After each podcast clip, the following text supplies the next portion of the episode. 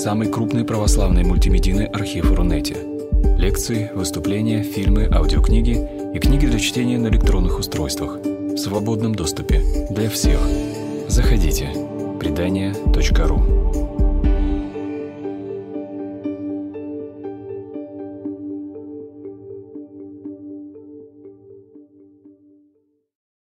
когда моя младшая дочь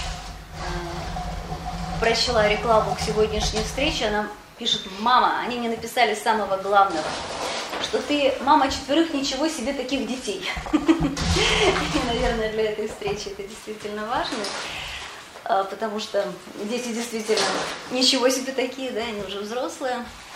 И поскольку вот Анна сказала про эту тему, и я много о ней думаю. Думаю, потому что четверо детей выросло, да, и мы сейчас с мужем это как это ощущаем симптомы синдрома опустевшего гнезда, да, когда все разъехались, мы остались вдвоем вот так вот один на один. Раньше у нас были роли мамы и папы, и сейчас вот э, приходится входить, ну, приходится с радостью, да, наверное, даже э, осваивать, ну, как бы старую новую роль мужа жены. Ну и безусловно, выстроить отношения уже со взрослыми детьми – это совсем не то, что выстроить с ребенком даже трехлетним. Это я могу сказать точно. Ну и есть еще такой момент, э, поскольку на консультирование часто приходят взрослые, да, ну, чаще взрослые женщины, девушки, реже, но все-таки приходят и парни. 70%, так вот по моей такой легкой статистике, а, это люди, которые хотят решить отношения между своими родителями. Либо у остальных 30 это все равно как-то всплывает. Я не знаю почему. А может быть, потому что ну, сейчас только ленивый не говорит о том, что все ваши проблемы из детства. Да? А, может быть, может быть, я знаете, когда думала, почему, кстати, может быть, вы поможете. Э, как думаете, почему Именно сейчас, как кажется, обострились эти проблемы? Или это проблема взаимоотношений отцов и детей? Хотя Тургенев писал, в общем-то, тоже почти об этом же, да? Или может это кажется? Может это всегда было? А, я слышал, что не обострилось, а наоборот ушел конфликт отцов и детей. Ушел? Ну, ну между последними двумя поколениями. А. Да, это хорошая новость, может быть. Знаете, мне кажется, что вот мое поколение, оно уникальное, потому что мы э, последние, как кто-то сказал, мы последние, кто слушались своих детей, и мы первые, кто пытаемся услышать, э, вернее, мы последние, кто, кто слушался своих родителей, да, и мы первые, э, кто хотели бы услышать и понять своих детей. Да, потому что вот эм, изменилась культурная среда, изменилась историческая э, какая-то ситуация, да, а, наверное, впервые стало так мало детей рождаться в семьях. Ну, понятно, всегда были семьи, у кого не было детей, у кого было по одному ребенку, но все же вот такая тенденция, какая она сейчас в наших, ну, во всяком случае, в постсоветском пространстве, согласитесь, она вот только послевоенное время ее, в общем-то, ну, охватила, да, и э, я думаю, вот у этих вот э, карапузов, которые там идут э, рядом с мамой, с папой, я не знаю, как, какой у них был кризис трех. Ну, явно вот не такой. Что-то поменялось, что-то изменилось, однозначно. Да, отношения между родителями и детьми тоже меняются. В 18 веке, 19 веке, да, не было детства. Да, институт детства, он вообще вот сейчас только стал приходить. Да? Ну, мы даже видим в Эрмитаже, там, в Русском музее, как изображают детей. Ну, такие маленькие взрослые, да, об этом все знают. По сути, никогда не изучалось, никогда к детству-то особо не прислушивались, согласитесь. Сейчас э, это действительно э, проблема. И э, проблема еще, мне кажется, э, потому что вот буквально за последние лет 50 а мы стали, мы, я имею в виду поколение, между поколениями появился сильно большой разрыв в идеологии, в ценностях. Да, если, допустим, ну, раньше вот как, э, ну, допустим, семейные ценности, они просто передавались, передавались, там кто-то не соглашался, но чаще это было, в общем-то, одно и то же, да. то сейчас э, ценности, ну, например, ко мне приходят э, молодые люди, приходят, например, подростки, и я вижу, насколько у них иные стали ценности, нежели, например, у их родителей. Ну, например, они ну, достаточно просто относятся там, к однополым бракам, да, и они не могут понять, почему родители так, в общем-то, недовольны э, такой тенденцией, да. Допустим, масса девушек, которые искренне не понимают, почему она должна рожать ребенка. Смотрите, это очень серьезные ценности. И вокруг них тоже может быть некий конфликт. Какие еще могут быть? Вот такие прям, ну, действительно раз, разные ценности между родителями и детьми. Причем неважно, как воспитывались дети, да, неважно, какие ценности у родителей. Это может прям такой водораздел, да, ну, то есть он может возникнуть в понимании, да, и в каком-то миро, мироощущении, мироосознании. А, но все-таки давайте поговорим о том, как же выстроить эти отношения. Да, сегодня мы будем много говорить и о детстве, и о подростковом возрасте, и о взрослом возрасте, поскольку мы сюда пришли говорить о взрослых отношениях. Да? Наверное, вы знакомы с этой схемой. Да, видели ее, знаете ее. Спасибо Эрику Берну, да, за анализ. А, есть несколько позиций. Да? Родительская позиция, позиция взрослого и детская позиция, позиция ребенка. В идеале, когда появляется малыш на свет, а, все, ну, родители обычно ждут этого малыша, да? И вот в идеале, если мы говорим про идеальную историю того, как вообще это все происходит, родители начинают что делать? Окружать любовью своего малыша, да? Что еще делает родитель? Родитель заботится. заботится. Родитель его любит, целует, ласкает, да, то есть тактильный контакт дает. Что еще? Он кормит его, да, то есть ребенок ни в чем не нуждается. То есть это вот такое беззаботное, счастливое, хорошее детство, это в идеале. Да? И тогда родитель стоит на этой позиции, ребенок ни о чем особо не заботясь, стоит вот на позиции ребенка. Да, и все у них какое-то время хорошо. Но скажите, учат ли родителей быть родителями? И когда, а, когда мы, как это, знаете, сегодня хочется, чтобы это не прозвучало, знаете, это сейчас такие шутки ходят по интернету, да, когда на кушетке лежит э, клиент, да, и сидит психоаналитик и говорит, ну давайте уже поскорее осудим ваших родителей и разойдемся, да. Вот это сейчас немножко не для этого, да, хотя, безусловно, мы будем говорить о том, что, смотрите, детско-родительские отношения – это отношения. Это всегда отношения. Что значит отношения? Это когда там есть как минимум двое, да, как минимум. Ну, а чаще больше. Но если мы говорим там про отношения мамы, там, ребенка или отца, сына, дочери, да, все-таки там есть двое. Если отношения не строятся, они почему-то не строятся. Но опять же,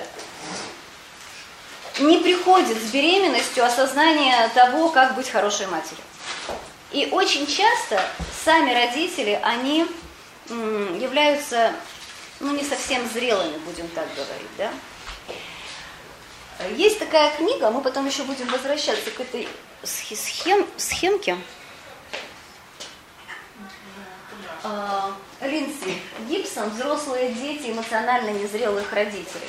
Она не продается нигде, кроме как, ну, с этого сайта можно ее заказать, но там очень неплохие мысли. И автор предлагает просто поразмышлять не для, опять же, смотрите, не для того, чтобы осудить, а для того, чтобы понять.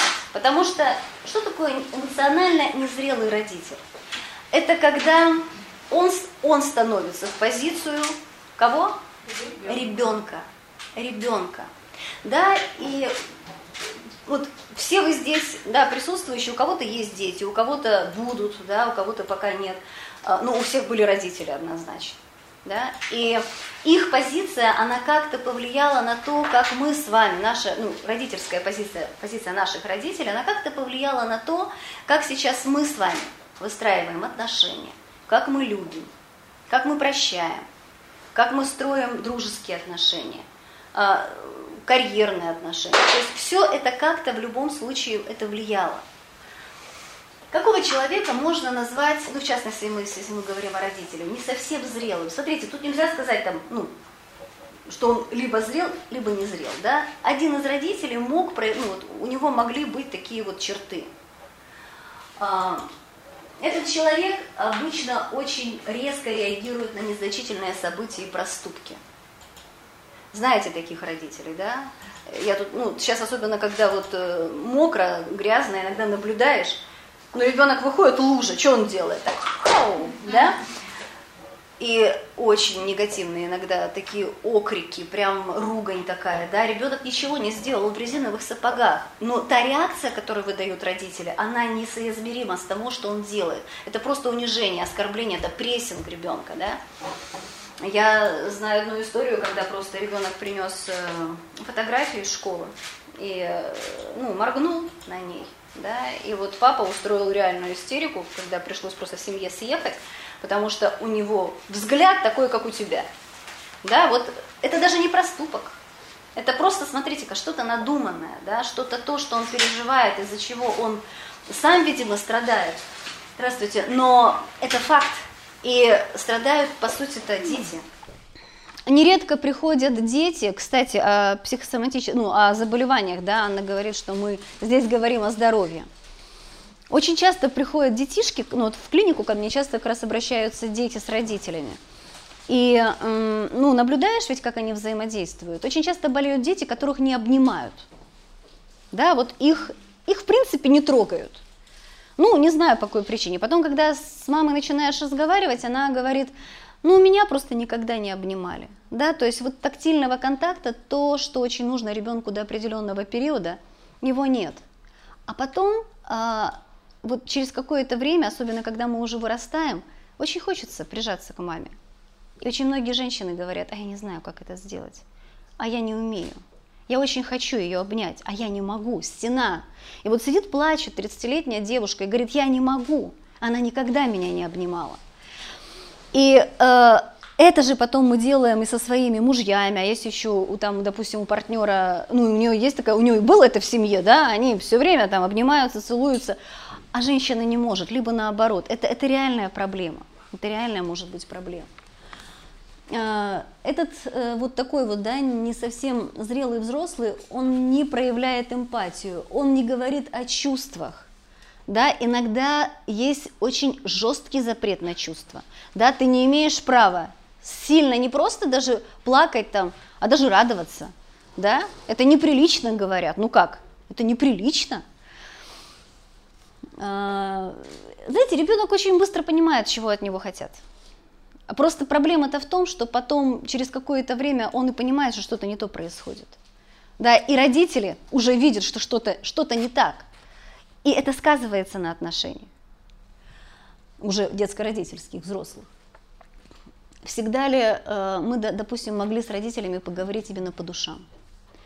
Я помню это ощущение подросткового возраста, когда ты не мог наговориться со своими сверстниками. И ты понимал, что есть какое-то другое общение, да? не только про уроки. Да, не только там про то, что ты что неправильно сделал, не так квартиру убрался, ну, в квартире убрался. Хотя я знаю многих э, детей, и в принципе у меня с мамой были более не менее доверительные отношения, они были. Да, но не все могут себе позволить эти отношения. А ведь смотрите, как формируются отношения именно со значимым, близким, взрослым. Вот в детстве очень часто этот же паттерн, он идет с нами потом в течение всей жизни. И тот же паттерн, он, э, в общем-то, приходит, ну, стереотип, да, такое поведение, он приходит и тогда, когда мы выстраиваем уже отношения взрослый-взрослый со своими родителями.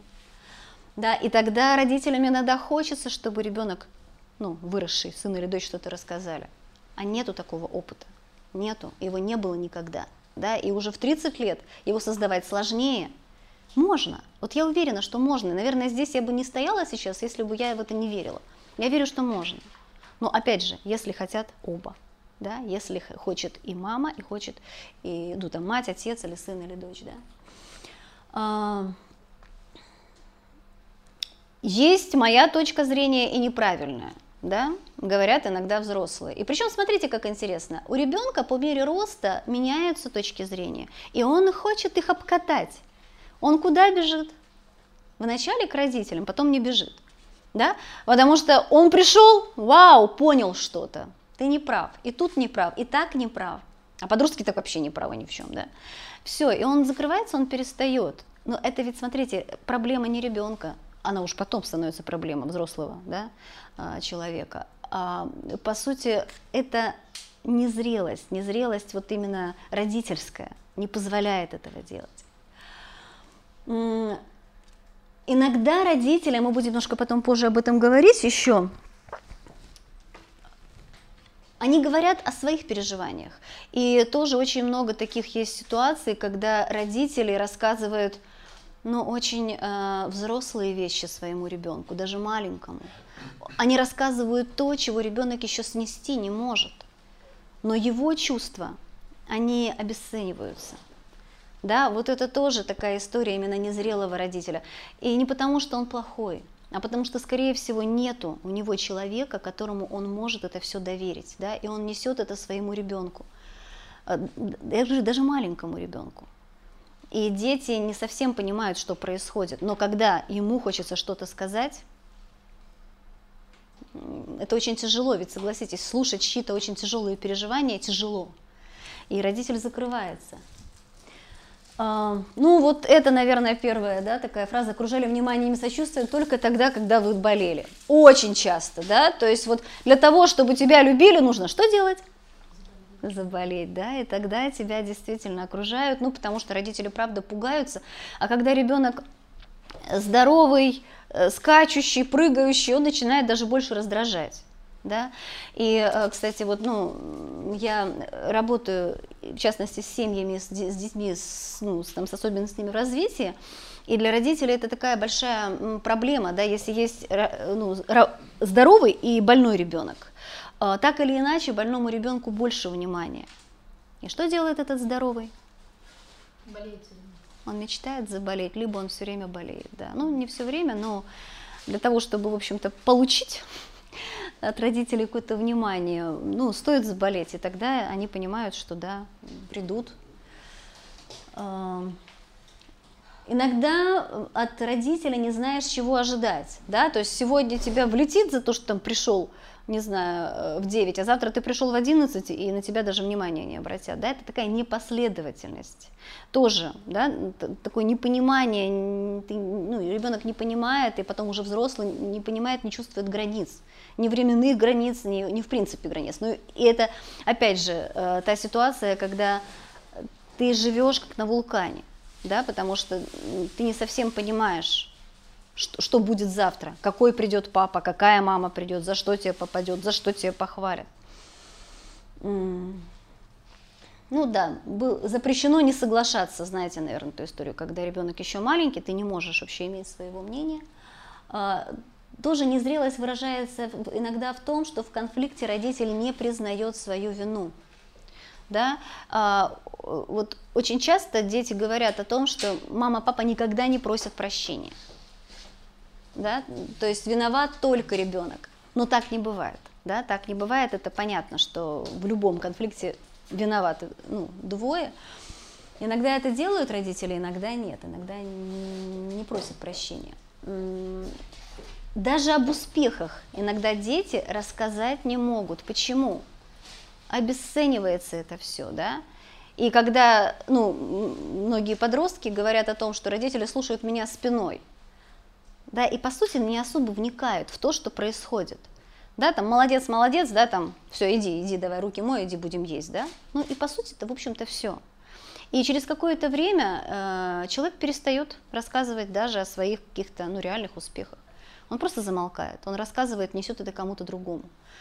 Да, через какое-то время хочется родителю, чтобы подросток рассказывал. Но опять же, если нет этого навыка, если, к сожалению, это время упущено, причем, смотрите, бывает ведь так, что э, тот же родитель, он растет в процессе жизни, да, он иногда развивается и видит свои ошибки. А, многие вещи я, ну, я сама родила, ну, начала рожать детей, да, в очень ран, достаточно раннем возрасте, по нынешним меркам.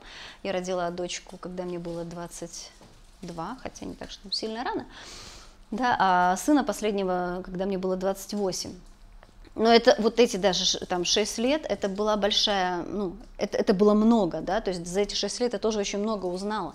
И э, я уже сейчас просила у своих детей прощения за какие-то вещи, потому что я понимаю, что так было нельзя. Ну, нельзя так было, да, и очень ва- важно просить прощения вот даже уже в догонку, даже постфактум, да, когда ты понимаешь, что Сказать, что дети не помнят, я думаю, все мы все помним. ну, может, не все, но какие-то вещи помним, да. Я, наверное, скажу сейчас, да, я буду еще об этом говорить, но это важно. А почему важно это понимать? Потому что очень часто взрослые выросшие люди, они пытаются догнать, то, то есть как бы добрать то, чего не добрали. Хочется добрать любви, хочется добрать нежности, хочется, чтобы у тебя попросили прощения, когда было несправедливо. И на это тратится очень много сил. На это тратится безумное количество энергии. И иногда в, в гонке за тем, чтобы добрать, да, чтобы побыть ребенком вместо вот другой позиции, э, мы строим таким образом отношения с теми же партнерами. То есть, по сути, очень часто, знаете, говорят, что мы выбираем мужей и жен, похожих на своих родителей. Но иногда это делается, потому что, ну, там, подсознательно ты ценишь, да, там, что делал для тебя папа, мама. А иногда это подсознательно делается для того, чтобы э, дополучить, да. И это, вот это как раз такой, ну, не очень хороший вариант, да, потому что дополучить уже это невозможно, то есть, ну, от родителей в частности, это нужно сейчас делать другими уже способами, ну, как-то осознав немножечко. Вот, наверное, поэтому мы об этом сейчас говорим. А, ну, опять же, да, вот с такими э, людьми очень трудно делиться трудностями. Ну, вот эта фраза, да, не ной, сейчас всем тяжело. А вот знаешь, как у меня, а вот ты знаешь у соседки там, там или мам, я там, ну, на меня накричали несправедливо. Вот на всех там не кричат, а на тебя кричат. Ну, да, вот есть такой тип э, воспитания, да, когда сразу начинают показывать, как у всех все замечательно, один ты такой нехороший да, все, тоже ребенок начинает закрываться. Вот. Ну и да, такое черно-белое видение мира, категоричность, это тоже признак некой незрелости. Э, для меня очень важно было это прочитать на самом деле, и когда я вот, э, ну, анализировала, потому что я понимаю, что какие-то вещи, они и у меня есть, да, и очень важно это знать, когда мы ну, планируем свою семью, когда мы рожаем своих детей – да, на что обратить внимание. Ну и понятное дело, если это было в вашей семье, я не знаю, нужно ли сейчас прийти родителям сообщить, что ты был незрел. Думаю, все-таки нет, да, ну, понимать, что как-то это может быть связано с, на, с нашими отношениями нынешними, это правда. А, если вот сейчас так обобщить все то, что было сказано, э, и поговорить о том, как... Так, ручку уже можно поставить. Как вот эта вся история отражается именно на отношениях, да, на взрослых отношениях. А вот незрелость можно ее так обобщить э, в три типа, да. В семьях появляется ребенок, в некоторых семьях, и действительно его ждут и хотят, чтобы он родился. И он рождается. Но это вот, знаете, тип таких семей, которые, ну, матери чаще, да, этим грешат, э, когда хочется очень удобного, правильного ребеночка. Да, он должен, он не должен кричать. Потом он должен вовремя пойти, чтобы не отягощать мамины руки. Потом он что там должен? заговорить. И причем, когда вот только заговорил, он должен молчать, да, потому что он не может говорить.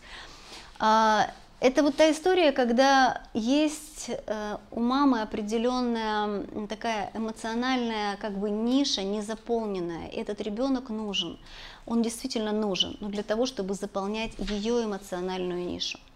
Я в свое время работала в родительском мосте это организация, которая занимается приемным родительством. И когда к нам приходили на первую консультацию родители, ну, будущие потенциальные родители, женщины, мужчины, я задавала такой простой вопрос. Вам зачем?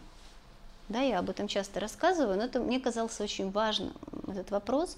Они говорили, ну как, ну сирота, его пожалеть надо. Да, ну а потом начинали говорить о том, я одинока, например, я себя чувствую неполноценной, у меня нет смысла жизни. А теперь так на минуточку, да? А может ребенок, это он может понести на себе смысл жизни, полноценность мамину? Да? То есть это та задача, с которой ребенок никогда не справится, и тогда он будет всегда раздражать. Что происходит, давайте теперь вот представьте, в такой семье вырастает ребенок, ничего не изменилось. И вот там девушке или парню 20. А он всю жизнь восполнял мамину эмоциональную потребность. Как будут строиться дальше отношения? Да он, сможет, он не сможет уйти от мамы, потому что как это, детей-то не бросают. Да, я всегда о маме заботился. Я всегда ну, утешал ее, я всегда ее выслушивал, я всегда был удобным, да. И очень ну, не, так, не так просто, не так просто вот именно выстроить правильные отношения, а, вот уже будучи, будучи взрослыми. Да, такая картина, она по сути продолж... ну, она, она имеет место быть и дальше. Да, это такой удобный ребенок для того, чтобы удовлетворить потребности именно материнские. А хотел спросить, ну вот я тоже задавался вопросом, зачем? Ну вот и про брак, и про детей. А какой правильный ответ? Давайте бы вот до конца, я с удовольствием да, пообщаемся, про вот правильных ответов, тут, э, видите, для каждого ответ он свой, но я с удовольствием подискутирую, вот давайте в конце, вы там пишите вопросы, ладно, по ходу дела, и мы потом обязательно пообщаемся, время прям для этого будет, хорошо? Вот, потому что, может быть, вы ну, придете к чему-то, да, по ходу дела. Есть второй тип. Вот такая очаровательная мама. А, ну да, хорошо. Я для тебя все. Это такой классический э, тип гиперопеки да, над детьми, когда женщина рожает, и рвется в бой. Такие дети обычно ходят на 10 кружков, да, они там такие все молодцы, то есть мама там печет, жарит, шкварит, одевает, это вот такая прям настоящая мама. Но по сути это та, э, э, чаще мамы, да, ну иногда и папа бывают, когда за ребенка решают все. Когда я для тебя сделаю все, это не значит, что это все может сделать ребенок. Знаете, наверное, да? Такую историю. Это вот в книге Клайва Льюиса «Любовь» есть такой пример. Мне он очень нравится, когда... Вообще-то нет, как он может нравиться, но он такой очень наглядный. Когда жила семья, это там 20, 20 век, да, Льюис? А, мама, у нее там несколько детей, она очень ими гордится, она им вяжет носки, свитера, шьет одежду, готовит еду, подогревает до двух часов ночи, а пока там молодой, ну там сын, уже будучи молодым человеком, придет, и не переживает, там валерьянку пьет. А у, него, у нее вообще один больной ребенок, он лежит э, за зашторенными занавесками, и он не может вставать, он ничего не может, и вдруг эта мама умирает. А, и детям было очень трудно признаться себе, что это был самый счастливый день за много-много времени. Этот ребенок, который за занавеской там умирал, он на следующий день уже ездил на велосипеде. Да. Это вот, да, такая гиперопека, когда я это делаю независимо от ваших, в общем-то, потребностей. А что происходит? Ведь опять же сказать, что эта мама такая вредная, да, действительно у нее это вот ее такая потребность в этом, это ее потребность. Но с позиции кого она общ... Э, взаимодействует вот с этим ребенком, со своим? Очень часто она а, м, видит потребность своего ребенка с позиции своего внутреннего ребенка, которому не додали. То есть она вы, я думаю, вы очень часто, может быть, кто-то сам с этим сталкивался. Мама хотела танцевать. А танцует кто? Дочка. А дочке хочется из лука стрелять. Да? Но папе хотелось там быть военным. Кто в Суворовское пошел? Дочка. Дочка. Сын, да? То есть, смотрите-ка, вот иногда говорят там, я не доедал, ты у меня будешь есть. И ест. Да. Что происходит, когда вырастают? Вырастают, более зрелыми становятся родители, и более взрослыми становятся дети. Умеет этот ребенок что-нибудь сам? Нет. Нет. И его просто привязывают. Эта мама, да, она горы сворачивает до последнего. А когда у таких детей вырос, ну, уже появляются свои дети, э, очень частая история, да, когда приходит уже взрослая семья и очень сильно жалуются на маму. Знаете почему? Она не каждый день приходит посидеть с их внуком. Мама такими слезами плачет, у меня артрит. Они говорят, не, что там тебе уставать, какой тебе артрит? Да, ну и что? А там уже бутуз такой килограмм так под 15, да? Она говорит, не могу. Говорит, будешь? Они не, ну, а, такие дети, они никогда ничего не делали сами. Это уже такая, э, как это, накатанная, да, привычка. Мама, папа должны, мне, мне должны. Хотя сначала мама, я там для тебя все, да, а потом, понятное дело, ты должна. Э, будет, будет конфликт в такой семье? Конечно. Будет, безусловно, будет.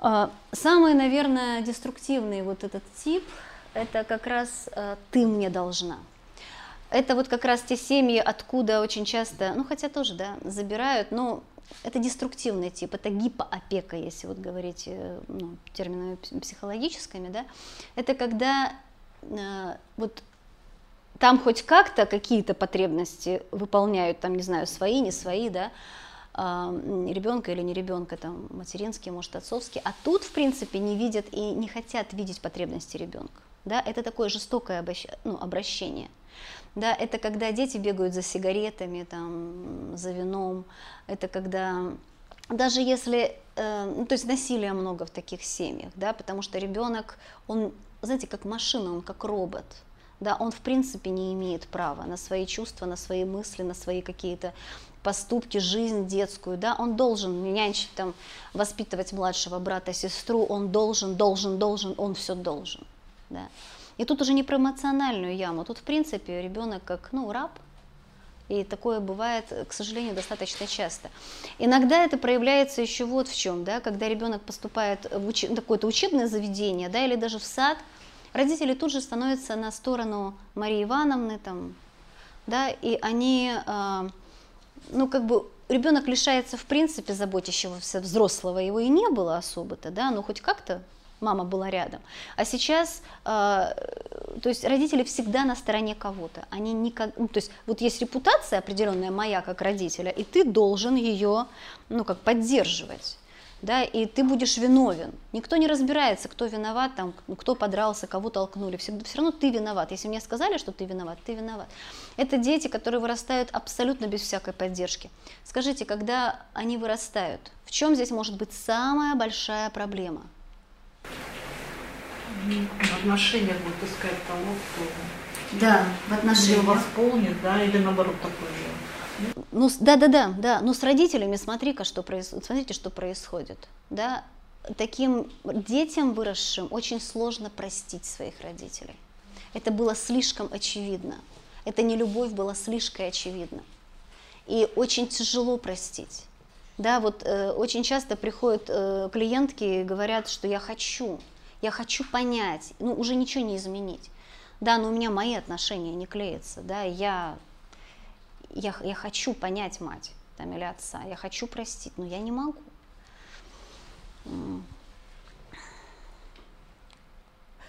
А подскажите, пожалуйста, в первом типе, угу. там, когда они вырастают, что происходит? А, смотрите, первый тип это это когда не может бросить ребенок свою мать или отца.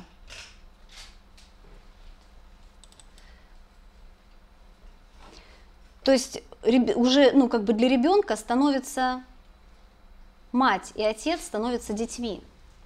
Да, и бросить детей-то как раз они не могут. Да, то есть они очень часто, эти дети, они строят свою личную жизнь, потому что они, они как бы э, эмоционально продолжают поддерживать. И, кстати, тоже таких, э, вот, э, такие люди очень часто доходят до психологов на самом деле. Да? Потому что, ну, у, у мамы-то, смотрите, или у отца проблем становится не меньше с возрастом, а больше.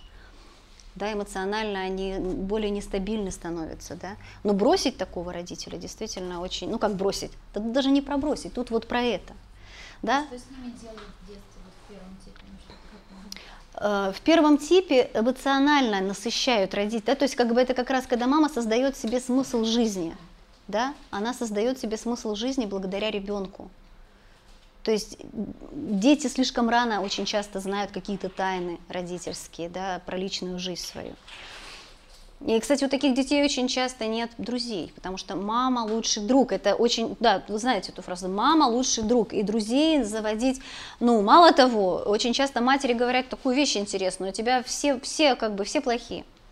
Вот подруга обязательно предаст, обязательно, да.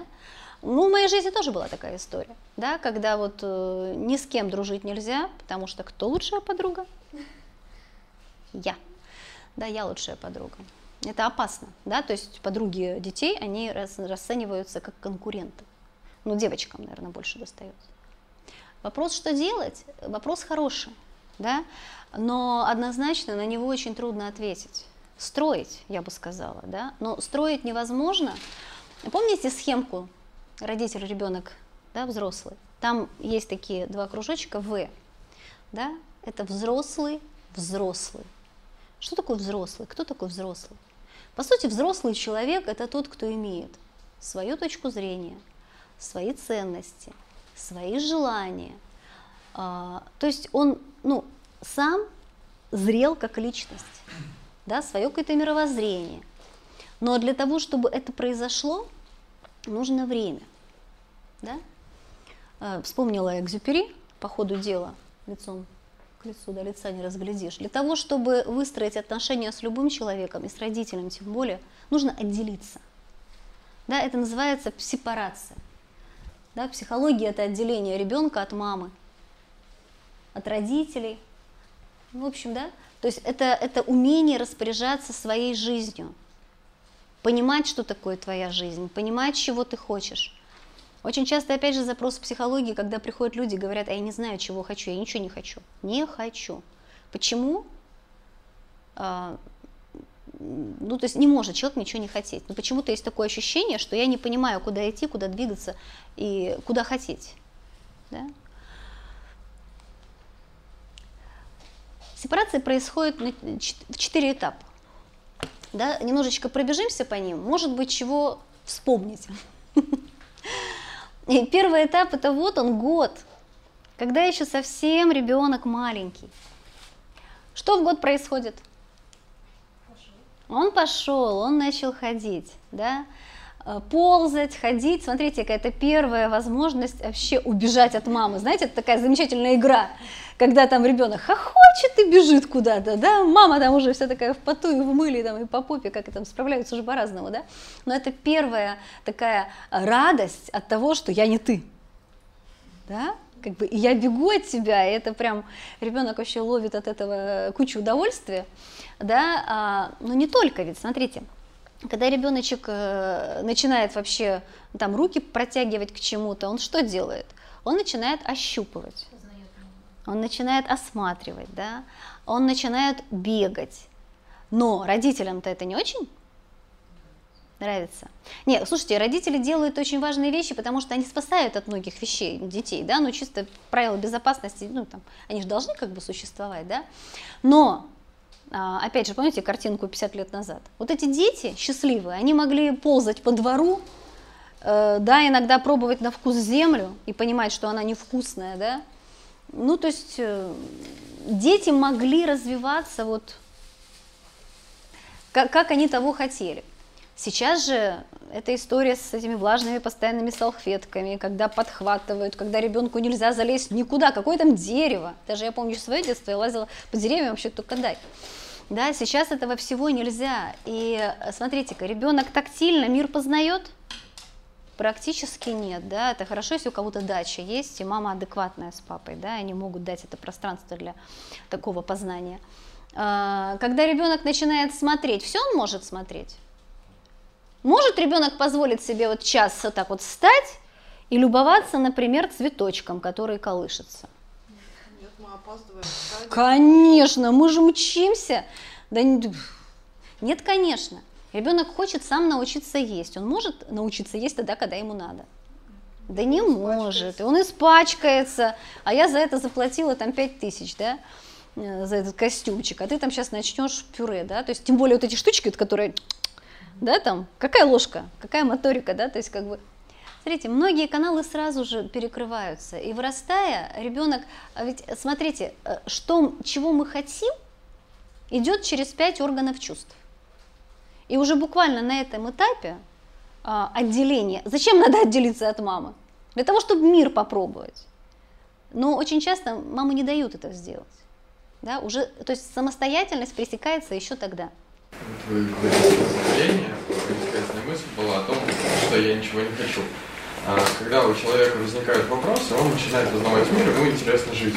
Вот. А у нас сейчас настолько большой избыток информации, и родители хотят, ну, все вундеркинда, что у ребенка не успевает возникнуть вопрос, ему уже дали ответ. Дали ответы, да, а ответы не нужны им, это все верно. Мгм. Смотрите-ка, следующий этап. А почему важно сейчас немножко пробежаться по этим этапам? Потому что непройденный кризис определенный, он э, влечет за собой э, ну, трудности. То есть неразрешенный один кризис, он накладывает отпечаток на следующий. Поэтому, когда родители когда мама звонит, а я ее никогда не видела по телефону, она прям из, ну, в общем, в этой клинике мне принесли телефон, говорят, Наталья Владимировна, поговорите, там что-то у мамы истерика. Я говорю, что случилось? Она, я не знаю, ребенок сломался. Был вообще идеальный. Что произошло? Кричит, ногами топает, истерика, меня бьет. Я говорю, сколько ребенку? 2,8. Ну, поговорили. Ну, вот он, вот он, да. Вот такой классический пример, да, кризис трех лет. А, что происходит? Как отделяется? Смотрите, появляется я сам, я хочу, не трогайте меня, отпустите меня, да? Это вот по Выгодскому бунт, негативизм, упрямство. Ну, то есть вот ребенок рвет и мечет, что он делает? Он отделяется от мамы. Он уже теперь имеет, смотрите-ка, там есть очень важные такие функции, да, он начинает понимать, да, что у него появляются свои желания, появляется речь. И это тот период, смотрите-ка, это очень важный период. Я спрашиваю иногда, мало помнят, да, мало помнят этот период, а, что было в три года. А, Был ли он вообще этот кризис? Иногда мамы говорят, да нет, ты был таким послушным, ты таким хорошим был, никогда не кричал, никогда не сопротивлялся, никогда не говорил я сам, все было идеально. И вот тут я уже настораживаюсь. Говорю, то есть, знаете, получается у ребенка, то есть когда должны, по сути, появляться вот эти желания. Где вы видели трехлетнего ребенка, который не хочет? Он точно, вот этот ребеночек точно знает, чего хочет. Но, смотрите, когда ребенок начинает два с половиной года так себя вести, реально родители пугаются. И ваши пугались, и мои, наверное, пугались. Я помню, когда-то дедушку съездила по лицу и сказала, что он дурак. Я помню, это такое было. Идет обесценивание, это прям такой этап. Я это не помню, что уж мне ну, не угодил, что-то он мне вытирал там, да, там вытаскивал из ванны, ему дали такое ответственное задание. Я, видно, хотела, чтобы бабушка, я уже не знаю, что там было. Но я хорошо помню, что я была очень послушная девочка, а тут такое на меня нашло. Естественно, да, мне попало очень сильно. А, ну, попадает за все, за то, что ты хочешь не красную футболку, а синюю, да, а, ну, так, если вкратце. Есть две крайности в, этом период, в этот период. А, В идеале хорошо бы ребенка научить разговаривать. Почему это сейчас важно к этой вот именно нашей теме? Да, то есть просить социально одобряемым способом. Да, то есть его нужно научить разговаривать. Да, можно что сделать? Сломать, да, сказать, будешь делать то, что я сказала, никаких тебе цветочков, никаких тебе там э, сама там или сам, да, я быстро за, за тебя все сделаю, и мы пойдем, куда мне, мне надо. Смотрите-ка, у ребенка появляется свое надо, да, там полежать в облака, посмотреть, да, или, может быть, построить что-то подольше. У него есть своя задача развития, игра начинается. Начинается игра. Но у родителей, да, как было сказано, им нужно сделать вундеркиндов, да, то есть им нужно, чтобы он уже на английском там учился разговаривать, э, еще там что там надо, балетом занимался. Ну, то есть, не, возможно, это и неплохо, но у ребенка забирается самое главное – автономия. Смотрите, сломать можно или можно потакать. Во всем потакать. Вот что ребенок хочет, то он и делает. Вырастает взрослый, а, который, в принципе, руководит процессом всегда. Да, то есть он не чувствует границ, он не чувствует правил. Он только посмотрел, это, знаете, вот история женщины, наверное, точно знают, о чем я. Когда э, я посмотрела, и муж уже должен понять, что он должен там куда-то побежать и что-то сделать. Че он должен это понимать, я до сих пор не понимаю. Да? Я вот когда задумалась, думаю, и, и что, собственно говоря?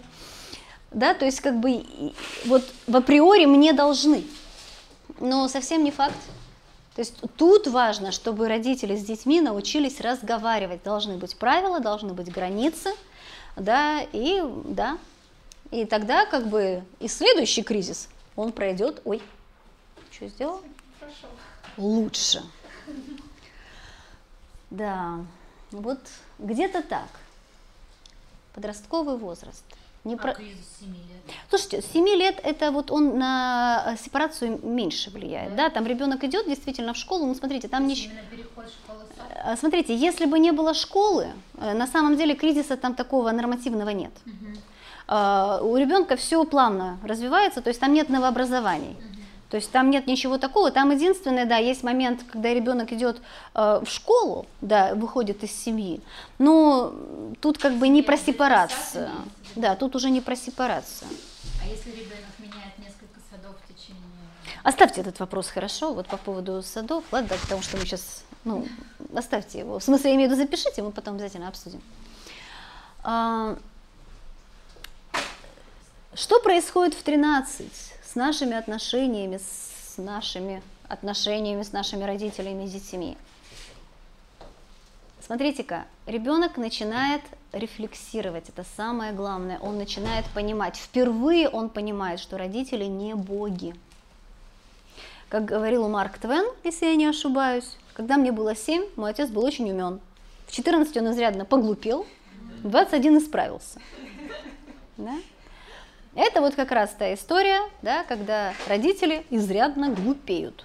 Да, и прям есть такой э, прям феномен в психологии, да, э, ну, это изучалось, родители, э, дети начинают активно э, спрашивать, а ва, чьих я буду, да, то есть, а меня случайно там в детском доме, ну, то есть, не, в, в, извините, в доме, роддоме не поменяли, да, вот реально у ребенка появляется ощущение, что у таких посредственностей родиться я не мог. Да? Э, может быть, это не всегда. Да, понятно, что не всегда, например, мои дети говорят, что у нас ну, такого не было, хотя я точно помню, что кто-то из них спрашивал вообще-то, да, вот как бы, они могли ли там подменить, я уже не знаю, что они спрашивали, но говорят, нет, не поэтому, ну, я им верю. А, у ребенка может, могут появляться собственные ценности, что родителям иногда очень трудно принять. Но тут действительно, вот смотрите, если вот, этот, э, вот, этот, вот эта сепарация не состоялась в этом возрасте, наладить отношения во взрослом возрасте практически невозможно. Иногда подростковая борьба идет всю жизнь. Всю жизнь.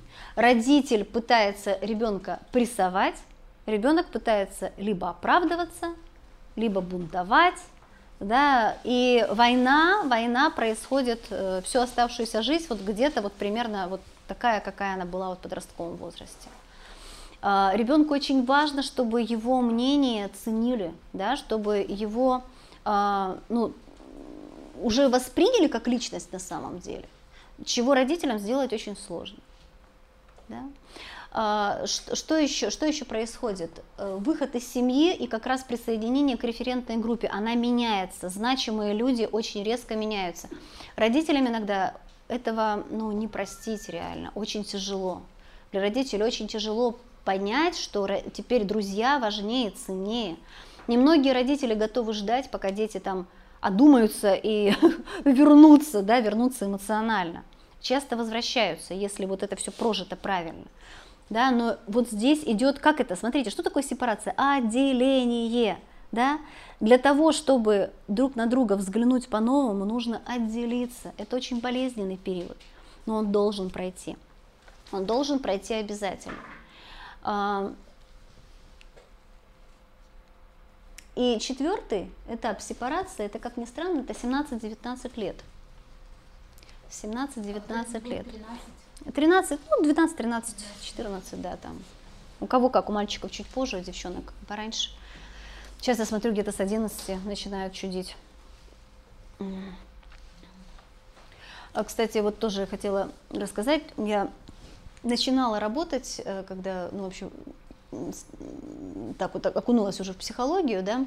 Это частная школа была, и я там вела уроки психологии, и так вышло, просто так получилось, что э, общаясь с детьми с разным, разного возраста э, по поводу э, темы взаимоотношений в семье, они как-то стали говорить, что родители нас не любят.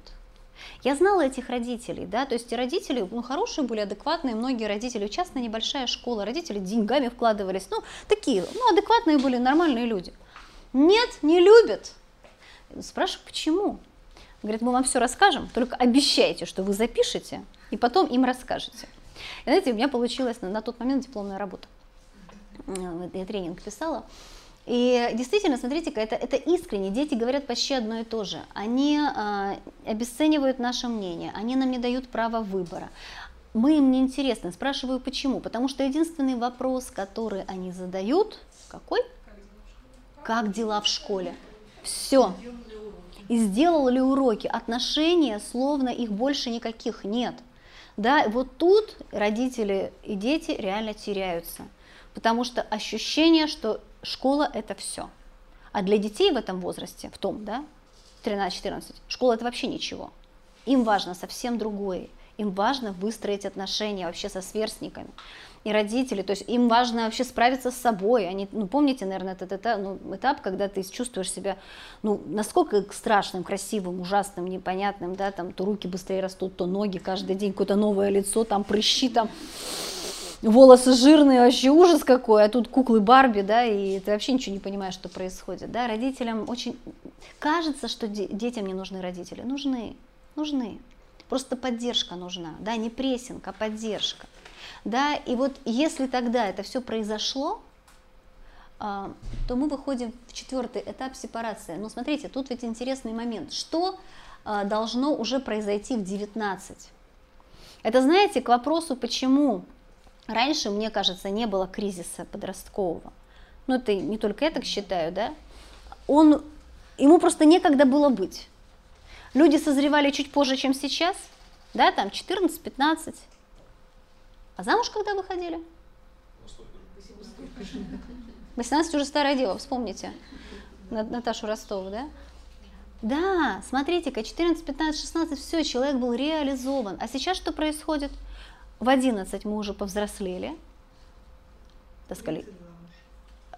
Да хорошо, если замуж, да, то есть получается 10 лет человек болтается, причем он понима, он-то уже понимает, что у него мозги взрослые, он много может. А как его общество воспринимает? ну, как на той картинке, да, и, и подростков начинает ломать, они не понимают, ну, что вообще делать, они могли бы уже давно себя применить. Но они в школе учатся долго, да, там, еще хорошо, если учатся, если у них есть вот действительно мотивация к этому.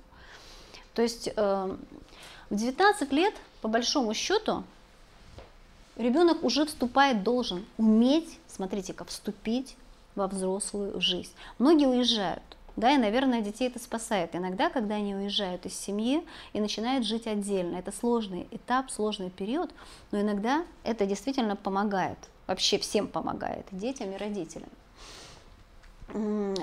Что такое вообще вот э, виды да, психологического отделения и как понять, что, как понять, что мы с вами отделились?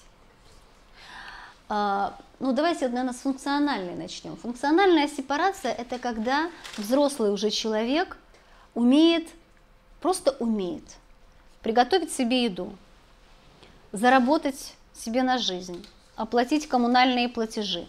Ну, то есть, если с мамой, папой что-то случится, он не умрет. Он останется ну, функционировать, то есть он умеет.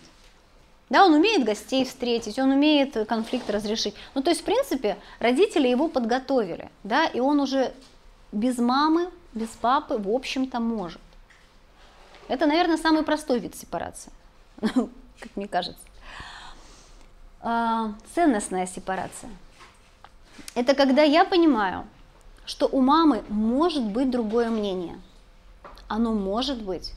Мама может искренне считать, что только так нужно выходить замуж, только тогда рожать детей. Смотрите-ка, у нее есть ценность определенная. Она во что-то верит. я не говорю, что это просто прошлый век и отстой, да? Что ты ничего не понимаешь а я э, за ней признаю ее ценности. Я говорю, да, мам, я тебя понимаю. Но я так могу не считать. И я могу это озвучить. Видите, очень трудный момент. Вот мои дети говорят, что это самое сложное. Да, потому что вот, э, ну, у меня были одни ценности, и они воспитывались в определенных ценностях. Но не все, не все их как бы унаследовали. Да? И э, для меня это сложно. Но я понимаю, что они имеют на это право, они имеют право думать по-другому. Да? Но им трудно мне об этом сказать. Им трудно вот в открытую сказать, что мам, я так не считаю. Вот я так не думаю, да. Вот уважать, вот эта ценностная сепарация, да, когда я уважаю твое мнение, ты мое, и мы, ну, мы просто общаемся по этому поводу, да, мы не прессуем друг друга и не унижаем друг друга. Тут же идет э, вслед вот эта ну, эмоциональная, наверное, сепарация, это важно. Давайте сейчас эмоциональную оставим, она самая сложная. Конфликтная. Это, знаете, когда я могу поругаться с мамой и не рассыпаться от чувства вины. То есть я могу сказать, что я так считаю, да. А, очень тоже это частый такой запрос у клиенток, да, когда мамы звонят для того, чтобы поругаться. Это очень часто, да, то есть как бы и потом эти женщины, бедные там, ну, мужчины, кстати, парни, да, бывают, они чувствуют, чувствуют, испытывают это чувство вины, что что-то не так маме сказали, что-то, да, то есть вот это, смотрите-ка, скатывание идет, вот эту позицию детскую, все время идет скатывание в детскую позицию. Я не имею на это права, я не могу, да, я там, ну, мы сейчас дальше еще поговорим, то есть как бы тут действительно зависит и от детей, и от родителей, да. Но самое это важное, наверное, вот эта эмоциональная сепарация. С ней сложнее, да, потому что долгие годы мы реагировали именно на эмоции родителей. Это очень такая непростая вещь, потому что как ребенок в три года понимает, э, что хорошо, что плохо? По реакции, смотрите-ка, по реакции. Мама улыбнулась, Значит, я делаю хорошо, значит, я, я хорошая девочка, да? Я хороший мальчик. Если мама отвернулась, а если, знаете, я еще спрашиваю клиентов часто, как вас наказывали, да, и вот, ну, многие говорят, со мной родители три дня не разговаривали, да, и тут у мамы ну, она, по сути, также продолжает себя вести. Что-то не нравится, но смотрите, это очень важно, потому что в три года ты действительно зависишь от родителей полностью. И для тебя мамина, папина неодобрение это, равно, это равносильно смерти. Да, потому что ты не можешь существовать без родителей. И вот эти вот такие прям эмоциональные паттерны неосознанно, они, они настолько глубоко к нас проникают. У меня вот недавно совсем, недавно совсем была такая ситуация, когда я вела большой тренинг, и э, накануне я встречаюсь, э, ну, я понимаю, что завтра я буду этим людям вести тренинг, да. Я встречаю двух уже взрослых людей, и что-то они такое мне говорят, мужчина и женщина причем. И я понимаю, что что-то со мной происходит. Знаете, я вдруг себя начинаю чувствовать абсолютно маленьким ребенком. У меня ощущение, что я завтра ничего не смогу сказать им. И я долго не могла понять, что такое. А, а потом я ну, уловила, что вот этот мужчина, он был очень похож на моего отца. И вот эта эмоция, которую он проявил в тот момент, она была осуждающей. Но я потом уже поняла, что она даже не ко мне особо-то относилась. Но я просто, да, вот этот мой внутренний ребенок, он скукожился – он как будто сжался там внутри. И было, думаю, как же я вот завтра буду ему что-то рассказывать, да? Смотрите, спустя столько лет, больше 40 лет, а вот эта реакция, да, эмоциональное отделение. То есть иногда мы эти эмоциональные реакции можем ловить не только в своих родителях. М, Родитель так привык разговаривать, но для нас это не просто то, что он так сказал. Да, и мы что сразу начинаем делать? Обижаться, оскорбляться, что там еще? А, не звонить, переживать очень сильно, испытывать раздражение, вину. Или вспылить. Вспыль, да. Кричать. Смотрите-ка, очень важно тут понять, что все, да, то есть как бы он имеет право на эти эмоции. Друзья, он имеет право на эти эмоции. Но совсем не значит, что я должна так на них реагировать. И вот это сложно. Да?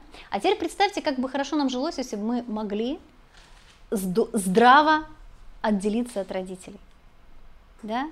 Име- не для того, чтобы уйти от них, а именно для того, чтобы построить вот эти взрослые отношения, уважительные отношения. То есть нужно не, не уходя физически, выстроить такие отношения, что ты будешь комфортно себя в них чувствовать, да? Можно. Мы сейчас, я очень долго думала, сказать или не сказать, но я потом все-таки об этом хочу поговорить. Есть одна, один случай, ну, вернее, ряд случаев, когда важно выстраивать именно границы. Я немножко позже о них сейчас скажу. Во всех остальных ситуациях, знаете, вот э, у нас есть российская действительность, да, ведь э, вот почему у нас еще, мне кажется, сложно нам выстроить отношения.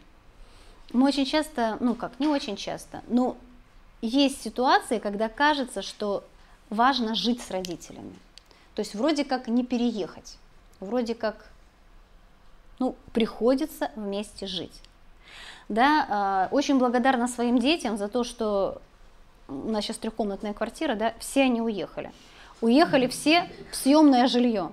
И они так и сказали, что, мам, пап, мы хотим строить с вами взрослые отношения. Мы каждую неделю встречаемся, мы э, созваниваемся, у нас есть общий чат, переписка, да. Каждую неделю обязательно в воскресенье у нас тусовка какая-то, да, там, то в кафе, то у нас, то еще где-то. То есть у нас есть отношения, но они все уехали. Ну, не просто, не просто, да, им не просто, и финансово не просто, да, потому что они все снимают квартиры. Но они понимают, что это лучше, это для них лучше, да, и, в общем-то, для нас с мужем это тоже такой интересный период.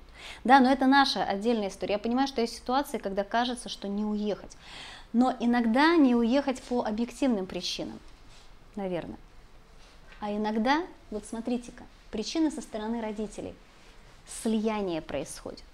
Я настолько слипся со своим ребенком, я настолько с ним, вот, ну прям как вот, вот в, в утробе, да, эмоциональное слияние а, бывает очень сильное, вплоть до там уже очень зрелого возраста. Самая интересная была история, когда я консультировала по телефону женщину, ну, работающую в родительском мосте, это прям, причем человек на кризисную линию позвонил и очень долго мне рассказывал о том, какой у нее сын нехороший, там он ее не слушается, плохо себя ведет, никуда, значит, с ней не ходит. Я долго, час она мне рассказывала, плакала. Говорю, сыну-то сколько? Смогла я через час вставить свое слово. Знаете сколько? 44. Да. И вот это слияние. Парень пытался построить отношения, у него даже жена была. Ну, зачем жена, если есть мама, да? Вот это слияние, да, то есть как бы, и он не имеет права меня не отвезти на выставку, он не имеет права со мной не поговорить вечером. И непонятное дело, они вместе живут, потому что у него то, то инфаркт, то инсульт, то еще что-то, ну, понятно, что как бы человек болеет, ну как болеет, у него психосоматическое больше, да, психосоматические больше заболевания, они реально есть там, но это вот потому, что я боюсь отпустить ребенка, ребенка. А, тревожность родительская, даже если она, ну как бы не болезненная, а, тревожность родителей не дает отпустить детей. Да, дети страдают этим реже. Да, так мама, когда мама очень сильно переживает, что ест мой ребенок, как он одет, не одет, да, там, ну, в общем, по сути, все продолжается, те же, те же вот э, роли, они остаются. Смотрите, очень важный момент, собственная нереализованность. Если мама всегда была мамой, всегда была мамой, вот представьте, ребенок хочет уехать или уйти. Очень, да, да, да. Вы знаете, вот э, тут, наверное, я очень благодарна людям, которые, вот, когда ну, маленькие у меня еще были дети, а, мне кто-то сказал эту фразу, да, ты, ты рожаешь детей не для себя. А для кого же? Хотела спросить я. Потом я поняла, что не для себя. То есть очень важно, чтобы у родителей всегда что-то было. Да, были подруги, были отношения с любимым человеком, да, с- ну, в идеале, конечно, это с папой, да, это для детей это вообще самое важное, самое главное, да, когда между родителями хорошие отношения. И причем, если они прям вот партнерские, да, такие любовные, дети всегда очень а, трепетно к этому относятся, да. А, что еще должно быть в жизни? Хобби, увлечение, обучение. То есть хорошо, если мама это понимает, и она, да, это не просто параллельно и воспитывать детей и еще чем-то заниматься, но это очень важно. Потому что даже если родители, ну, вернее, дети решат вдруг уехать, там, не знаю, в другую страну, ну, как я со своей мамой сделала, да, но очень важно, чтобы у них еще что-то было. Но у моей мамы еще двое детей. И тогда да, тогда не отпустить. Неуверенность в себе, да, когда я только реализовалась э, в роли мамы. И, кстати, очень часто бывает вот это слияние и неуверенность вместе, когда приводят ко мне детей и говорят, он не может там э, познакомиться с кем-то на детской площадке, он стесняется, он, э, ну то есть такой очень неуверенный в себе ребенок. И ты смотришь на маму, ну вот просто одно лицо, да, один в один. Она потом говорит, ну я тоже так себя вела в детстве. Да, и я понимаю, что она вот с этим, они друг за друга прячутся. Да, это вот такая вот история, когда вот такое и слияние, и неуверенность. Я не знаю, есть ли шанс этого ребенка вообще уйти, если честно. Страх потерять контроль. Да, он идет иногда за руку с тревожностью. Да, то есть мне важно контролировать, что происходит в твоей жизни. Да, особенно если это было всегда, и вдруг ребенок уходит, и уходит контроль, сильная тревога. Ну и понятное дело, страх разочароваться, потому что ведь давайте честно, да, у нас всегда есть ожидания. И мне кажется, это самое важное, вот это то, что порождает множество конфликтов. Есть требования. Ожидание от ребенка? Да. Каким он должен быть? Он должен быть, не знаю, он должен поступить в три института, он должен там столько-то зарабатывать. Иначе, смотрите-ка, я плохая мать. Я его неправильно воспитала. Если он отклоняется от какой-то моей идеальной картинки, я плохая мать, я не смогла. Да, хотя, что, если мы говорим о сепарации, ты сделала, что могла, отпусти. Да, как мне одна знакомая говорила, доверяй хотя бы себе. Ты ведь вложила в этого ребенка столько сил, времени, да. Ну, кстати, вот это вложила, там ночей не спала. Знаете, мне кажется, что вот, вот отношения, все отношения, дет, детско-родительские отношения, это настолько обоюдный процесс. Я сейчас часто встречаю девушек, которые, ну, девушек, молодых женщин, которые боятся э, вообще заводить семью и рожать детей. Реально боятся. У них ощущение какого-то полного кошмара, да, то есть какая-то пеленки, стирка, я не, не смогу заниматься ничем, то есть ужас, ужас, ужас, это такой какой-то кошмар тотальный, да, хотя мне кажется, что вот и отно... то есть уже изначально, если выстраиваются отношения личность-личность, от ребенка очень много получаешь, как и от родителя, радости, да, потому что он дарит столько, то есть он уже все тебе в детстве отдал. Ну да, это я к тому, что там я ночей не спала, я тебе все отдала. Он тоже отдавал. Он отдавал, он столько любви отдал за это все время, да, что сказать, что ты бедный несчастный родитель, как бы ты тут вкалывал, да, понятно, это все непросто, но ребенок много, много может дать, если ему позволить это сделать. Есть такая фраза, которую, ну, мама очень тяжело на нее реагирует, вот, и мне тоже она не сразу как бы пришла именно в понимание, то есть услышал, понял позже. А, дети ничего не должны своим родителям. Да. Вот. То есть, как, ну, ты не можешь ничем отплатить за э, дар жизни. Ну, нет у тебя ничего подобного.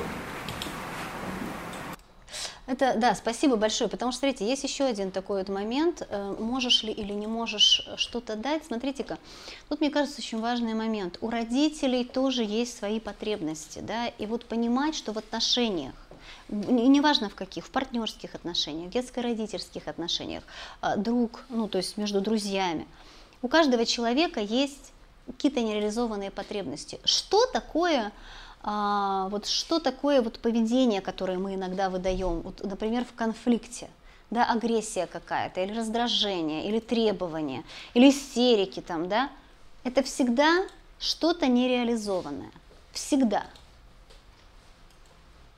Вот что мы с этим делаем, это, это другой вопрос. Это другой вопрос. А вот это, вот это тот вопрос, о котором я, я долго думала, говорить или нет, но мне тут еще попалась статья, я поняла, что, видимо, судьба. Видимо, надо, наверное, об этом сказать, потому что с этим встречаешься в практике достаточно часто. Сейчас мы говорили про норму, про здоровых родителей, здоровых детей.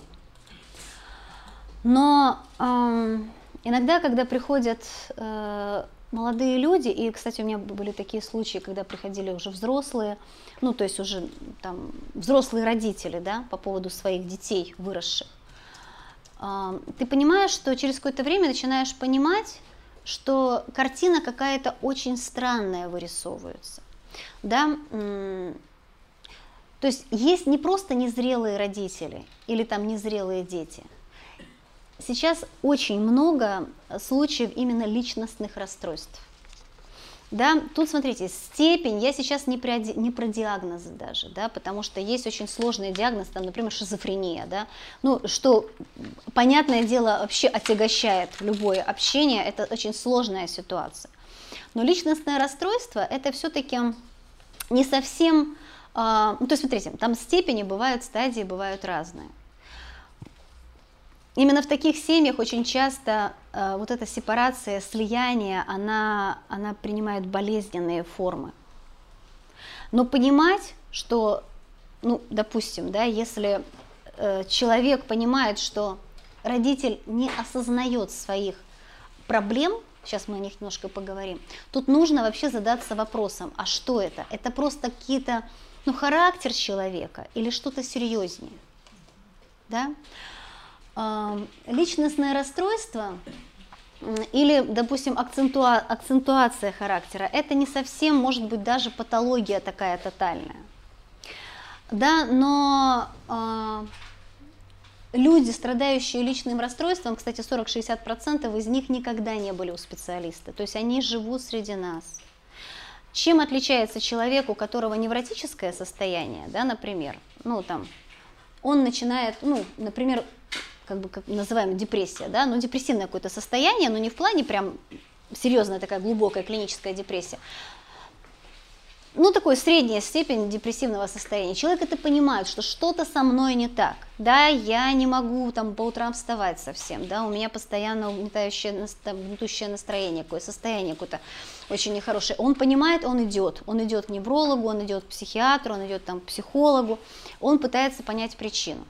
Но люди с личностными расстройствами, они не понимают, что с ними что-то не так в основном. Понимаете разницу, да? То есть этот человек, он никогда не скажет, что он болен что ему нужно куда-то пойти за какой-то помощью. У меня все хорошо, вы виноваты. Да, вы все виноваты. У меня все нормально. Если вы заинтересуетесь этой темой, можно просто найти, ну и в интернете поискать. Это, это по сути раздел клинической психологии. Вот смотрите, есть тревожная мать, а есть тревожное расстройство. Это когда человек больше ни о чем не может думать. Например, там, а, это вот в этой статье был хороший просто такой пример, да, когда женщина поехала два часа езды, ну, дорога скользкая, с двумя детьми. Да, она говорит, я потом ближе к концу э, уже своей поездки открыла телефон и обнаружила 40 пропущенных вызовов и столько же сообщений. Да, то есть на другом, это мама, мама, это мама, да, то есть она не может, она просто, то есть человек себя не контролирует, и ей настолько тревожно, и это проявляется во всем. У меня вот были такие клиентки, которые мама, она, ну, то есть живет уже много лет, женщина здесь, у нее свое уже, своя давно семья, но мама каждый день звонит пять раз, пять раз, да, и это уже женщина, там она какой-то финансовый директор, она на каком-то совещании – но если ребенок не, ну, ребенок, взрослая дочь не отвечает, это начинается просто названивание без всякого, да, то есть у мамы начинается паника, да, у нее паника, она не может с собой совладать, да, и причем, когда, э, ну, дочь, например, решает ну, поговорить с мамой, попросить этого не делать, смотрите, она не может этого не делать, да, то есть ей настолько плохо, что у нее, ну, действительно тут в состоянии аффекта уже потом это делает. А, параноидальное да, расстройство – это когда человек э, думает все время о том, что кто-то за ним следит, кто-то хочет ему зла, кто-то, э, там, не знаю, что-то подбрасывает. А, ну, то есть это, короче, за мной следят. Везде враги, везде шпионы. Да, смотрите, с возрастом такие вещи, они обостряются – да, то есть, скорее всего, э, ну, иногда бывает так, что в, ю... если в молодости проявляется личностное расстройство, да, то может иногда даже компенсироваться, но, опять же, смотрите, с возрастом это может обостряться. Да, эм, иногда вот эти все истории, они влияют на формирование какой-то собственного, ну, как бы,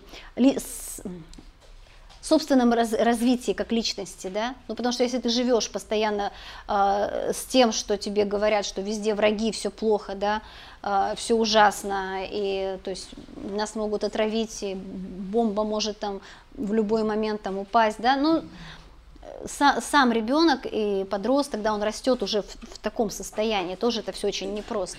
Но тоже нужно понимать, да, что человек, ему нельзя объяснить показать, что смотри, мам, все хорошо, никто тебе там яд в кастрюлю не, под, не подбрасывает.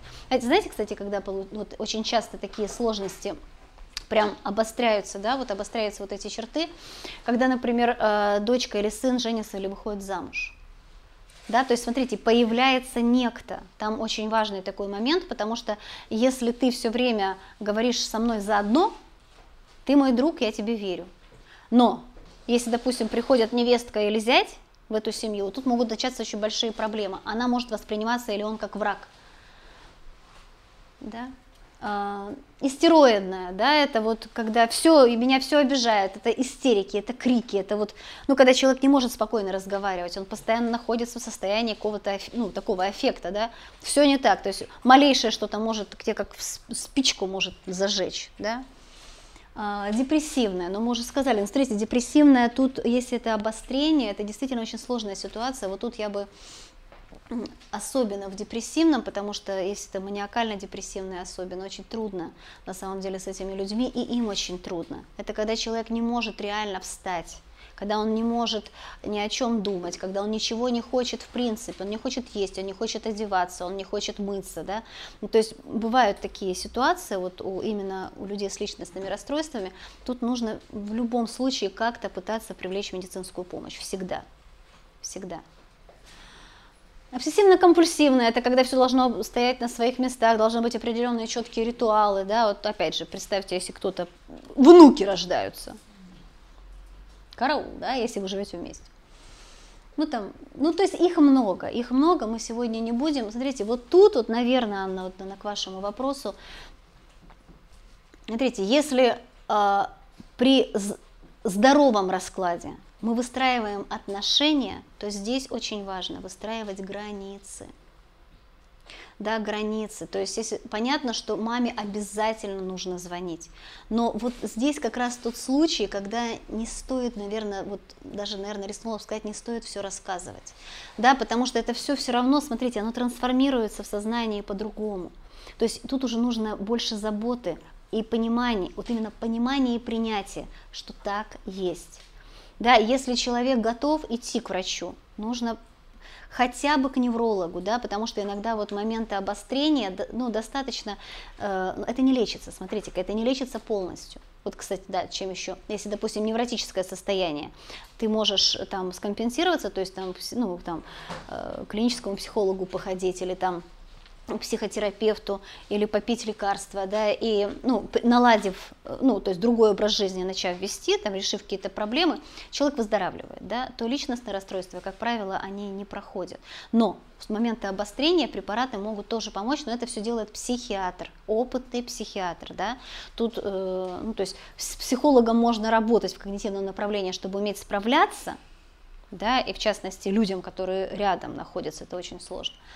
Да, но вести такого человека должен именно психиатр. Нужно понимать, что с ним происходит. Если сам родитель не идет, хотя бы сходить, просто пообщаться и узнать, что это может быть. Ну, это, это, ну, это видно, да, это видно, что это не совсем норма. Хотя, опять же, если ты живешь всю жизнь с этим человеком, очень тяжело понять это, да. Ну, А вот расстройство это то же, что и психопатия, да? Старая ну да, психопатия. да, да. Мгм. Ну хорошо, отделились, разобрались, все поняли, что делать будем, да? А, Есть такая классификация семи уровней общения, и а, я думаю, что отношения важно и нужно строить. Есть у Маршала Розенберга такая книга, она называется «Язык жизни». Он там очень хорошо пишет, как можно и нужно решать конфликты. Очень такая еще? Маршал Розенберг «Язык жизни». Она переведена на русский язык. Розенберг. Мгм. А, ну, это не его классификация, но вот этот психиатр, который ее давал, он выделяет семь уровней. Он говорит о том, что есть такой примитивный уровень общения. Примитивный уровень общения – это когда люди друг друга в принципе не особо слышат. Да, то есть э, один ко второму относится как э, к объекту. Ему просто нужно высказаться. Да? Обычно второго человека, ну то есть мнение его, в общем-то, не надо. Да, ему надо просто говорить, говорить, говорить, говорить. Обычно такие люди говорят быстро, они перебивают, они не смотрят в глаза, они могут э, нецензурно выражаться, могут и, и цензурно выражаться, да. Но в принципе мнение другого человека никто не спрашивает. А теперь смотрите-ка. На что похоже? Когда я говорю, ну, в общем-то, мнение другого я не жду. Отношения между кем и кем? Ну, да, может, смотрите, ну тут это преподавание предполагает монолог, да? Мы очень часто так общаемся со своими детьми. Мы говорим, но мы даже не подразумеваем, что у ребенка ну, есть вообще-то мнение какое-то на свой счет, на этот счет. Иногда так общаются с пожилыми людьми. Да, когда думают о том, что, а, ничего он уже, в общем-то, не понимает, да. Это примитивный уровень общения, это самый низкий, самый... Когда человек смотрит сверху вниз, вот это всегда так, сверху вниз. Манипулятивный уровень общения. Смотрите, это очень часто люди это делают не бессознательно, да, то есть они, ну, они так чувствуют. Что такое манипуляция? Это когда человек пытается получить выгоду от другого человека, не учитывая его чувства, потребности и желания. Да? Э, То же самое, это как раз тот уровень, на который очень часто мы выходим именно со своими близкими. Да, когда я хочу что-то получить, но я-то точно знаю его слабые места. Смотрите-ка, тут очень важный такой момент, да, я точно знаю. Дети очень часто обижаются на своих родителей. Когда родителям вот что-то расскажешь, душу откроешь, а он потом что делает? Он потом берет это и тебя так оп туда там, да? Очень удобно. Потому что это слабая точка. Я знаю твои слабые точки, я их использую. Это манипуляция. Да, или вот эта история, что вот если ты там не придешь сегодня к 10, меня увезет скорая. Манипуляция, да. Или если ты не купишь мне компьютер очередной, я заявлю ювенальную систему, да. Да, да.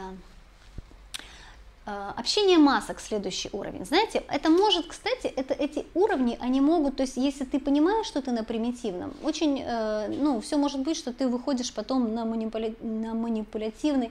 Дети примерно по этому уровню, ну, как бы по этим уровням идут, да. Общение масок – это вот как раз формальное общение, в нем ничего плохого нет. Да, это когда мы ну, приходим на работу, мы должны так выглядеть, так говорить. Это такая форма, да, форма. Здравствуйте, там, спокойной ночи. Но э, подросток, например, знаешь, он должен для того, ш- для того, чтобы попросить денег у родителей, нужно вот так улыбаться, да, он знает, что вот так нужно себя вести, точно дадут, например, да. А, то есть э, такой уровень общения, он иногда спасает э, от, ну, от, того, как бы от того, чтобы не раскрыться полностью, но если мы все время в нем, понятное дело, что настоящего там нет ничего. Да?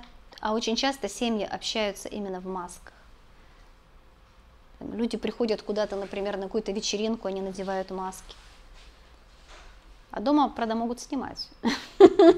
И тут-то тут обнажается подлинное лицо. Иногда дети видят. Вот это, кстати, тоже интересный момент, когда дети видят э, родителей в масках, да, например, там, не знаю, в церкви, на работе, с начальником, э, ну где-то еще, да, и такие все только за угол заходят, и, например, на того же ребенка обрушивается там лавина чего-то, то есть родитель тут же снимает перед ребенком маску, и он его видит настоящего, и тут это лицемерие, да, оно тоже формирует определенный тип личности, я бы так сказала, да.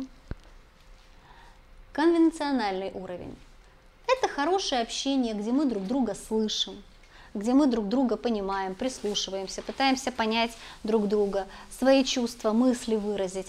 А, но это, знаете, хороший, это как раз высокий формальный уровень. И не только формальный, да. Ну, то есть мы можем так общаться а, долгое время на самом деле. Вот здесь мы можем быть достаточно долгое время и считать, что это норма. Но знаете, это вот у кого это стихотворение есть такое? Уходят не тогда, когда уходят, совсем иначе это происходит.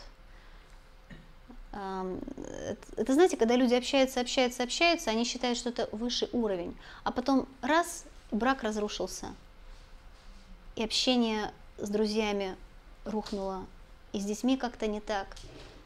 Это, знаете, история о том, что дальше общение не продвигается да, то есть все равно человек находится в каком-то форм, формальном формате. Он знает, как себя вести, он знает, что нужно спросить, но до искренности там еще далеко. Вот интересно, что э, тут выделяется игровой уровень. Э, он считается высоким уровнем, уровнем общения. Игровой – это когда мне с тобой хорошо – это когда мне с тобой весело, радостно, когда, вот знаете, на таком уровне э, влюбленные люди находятся. Да, когда мы можем посмеяться, э, подурачиться, когда мы можем... Вот я хочу тебе нравиться, я хочу тебе нравиться. Знаете, мы сидели тут с мужем недавно э, в китайском ресторанчике, и это было воскресенье, вечер, и сидела семья, знаете, вот так интересно, вроде казалось бы это норма, но так редко это встретишь. Там был папа, мама и две девчонки. Одна девочка лет, наверное, 10, а вторая лет 14. Знаете, и эти родители, они настолько были вовлечены в общение с этими детьми, они явно говорили не про учебу. Знаете, обрывки там доносились фраз, они хохотали, они что-то там девочки рассказывали про каких-то своих подруг. И отец вот настолько искренне вот он прям вот смотрел им в глаза, он хлопал в ладоши, он что-то рассказывал им. Это было такое, это было действительно вот это, я подумала, что это вот этот игровой уровень, когда я хочу тебе нравиться, и мы все хотим друг другу нравиться, и нам просто классно. Да? И вот дети-то ждут такого вообще общения, вот особенно, да любые дети. Но почему-то это сложно сделать да, почему-то трудно именно с родными вот это, вот это родному человеку дать, вот такой легкости, легкости, вот, да. Знаете, наверное, вот э, часто слышите, э, ну, нарекания, да, там, ну, это, вот, кстати, партнерские отношения, когда проходит какое-то время, и говорят, ушла легкость, появились эти требования, манипуляции, да, маски в лучшем случае, а вот какой-то легкости, искренности, она куда-то как будто пропала. Но это, это никто не сделает, кроме нас с вами. Вот это точно никто не сделает. Но и с родителями ведь можно выстраивать такое общение, если хочется, обоим. А, тоже очень важный такой уровень, кстати, он может быть, мне кажется, он вообще должен быть, когда уходит вот что-то такое, ну вот с этим в паре, да, если уходит, э, может быть, вот первое вот это романтическое что-то, это деловой уровень. Смотрите, это, это когда мы находим какое-то общее дело, и мы его делаем. Это очень спасает, очень помогает. Первое всегда, что спрашиваю детей и родителей, когда приходят, чем вы любите вместе заниматься? Очень сложный вопрос. Дети говорят, ничем. Мама сразу так, ну как ничем, ну как, ну ты же помнишь, мы ходили, да? Да? И вот да, вопрос, чем мы занимаемся со своими родителями, да, уже может быть. Считается? Считается, но если потом еще обсуждать, почему нет, да? Хотя бы это классно, когда мы смотрим что-то вместе, когда мы куда-то ходим. Когда у нас э, проект «Дети» с мужем завершился, мы открыли проект, проект «Дача». Мы теперь у нас дача, да, мы там, в общем, никогда этим не занималась, но муж, когда на меня смотрит в сапогах, э, это, в общем, короче, в этой куртке, смеется до сих пор, короче, ему так это весело за мной наблюдать в этом виде. Но это правда, ну, обязательно что-то нужно, да, вот если мы переходим на определенный уровень, что-то хорошо бы завести, да, а, обязательно. Когда мои дети входили в подростковый возраст, я это очень хорошо понимала. И э, мы на радио записывали передачу. То есть мы всегда на радио записывали передачу. Так вот получилось, да, что я писала для них, они все участвовали. Потом мы стали приглашать, это была подростковая передача их друзей. Мы у нас репетировали. То есть вот я тогда вот это интуитивно поймала, что очень надо. Да, потому что если сейчас останется только школа, это будет полный караул да, то есть и тогда, ну, со школы мы там решили по-другому этот вопрос, я не совалась в уроки, ну вот, но что-то было общее, вот это очень спасает. Подумайте, что вы можете со своими родителями или детьми, да, вот что-то вместе такое придумать. Придумывать, все время придумывать. Вот этот деловой уровень общения. Это когда, знаете, мы друг друга уважаем. Это не когда я там начальник, и сейчас я тебе...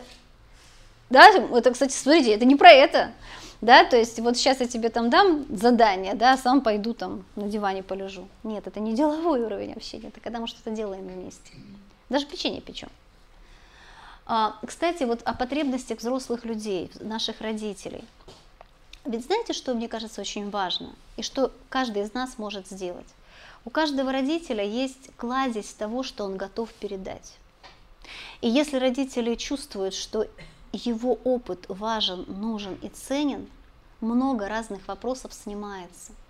Да, когда я искренне пытаюсь понять, как ты так классно варишь борщ. У меня свекровь просто, она мне может часами рассказывать, как она помидоры сажает. Я их не сажаю, да, но, но ей главное рассказать, или как она там что-то готовит, да, то есть передать, вот это передать этот опот – это очень, очень важно, да, то есть уважать, уважать то, что уже наработано. Если этого нет, если это тоже обесценивается, ну, трудно. Ну и смотрите, духовный уровень. Наверное, это то, о чем мы только мечтаем. Знаете, это вот когда ты можешь проговорить с человеком всю ночь и не почувствовать, что прошло время. Иногда бывает такое, но это, знаете, мне кажется, на этот уровень вообще выйти очень тяжело. С родителями особенно тяжело. Особенно тяжело, потому что слишком много опыта. И негативного тоже. И уже определенный взгляд на, то есть у родителей на детей, что ты еще маленький, ты так не можешь. Но к нему нужно пробиваться. Очень важно пробиваться. Да, и рисковать, понятно, это риск. Смотрите, духовный уровень это всегда риск. Всегда. И поэтому, наверное, на него очень редко выходят. Нашла на просторах интернета очень искренние слова. Хочу вам их почитать. Не знаю, кто это. А?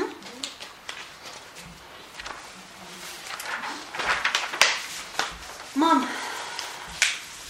а я в шапке. Я сама ее надела, потому что на улице снег. И даже не сняла за углом. Представляешь, какая я теперь взрослая? Я хорошо кушаю, иногда слишком хорошо, пора бы остановиться. Кстати, мои друзья-филологи прочтут это «кушаю» и отпишутся от меня. Но ты все равно не знаешь этих друзей. С оценками все в порядке. Один раз было 15 тысяч лайков в четверти за сочинение о Пушкине. У меня его многие списали. И в комнате теперь порядок. Просто вдруг оказалось, что жить в грязи неприятно, искать трусы по полчаса трудно затратно.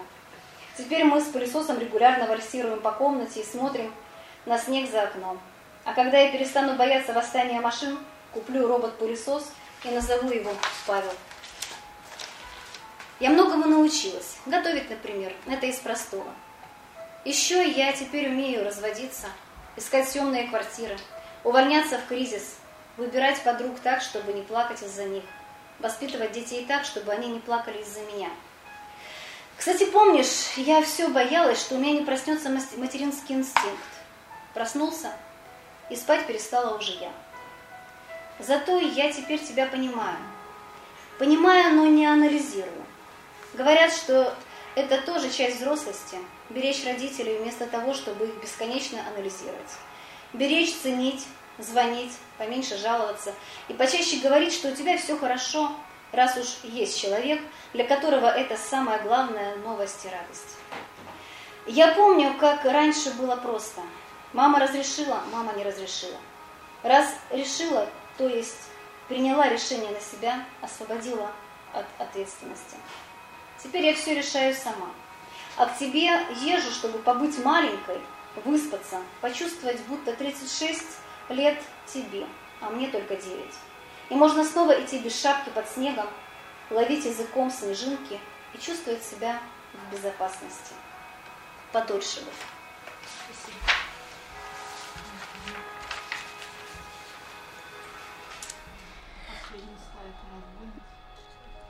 Я вам сброшу. А? Последний слайд. Да. По заявкам про почитание. Да. Уже спрашивают, когда же про почитание родителей? Знаете, я пыталась найти много разных фраз, много разных фраз хороших э, о де- детях, родителях. Но, наверное, ну вот более емкого, важного, краткого я, наверное, не нашла. Это только вот эти библейские места. Это самое, наверное, ну, точное определение того, как должны строиться родители. Да, и это, кстати, это первая заповедь с обетованием. «Почитай отца твоего и мать твою, будешь долголетен на земле». И это как раз те слова, которые э, Виктор Франкл э, нашел на э, ну, перед тем, как его сослали в лагерь, он мог не идти в этот концлагерь, да, и он думал, нужно ли с родителями э, идти в концлагерь, э, либо уезжать в Америку, за него были заплачены большие деньги.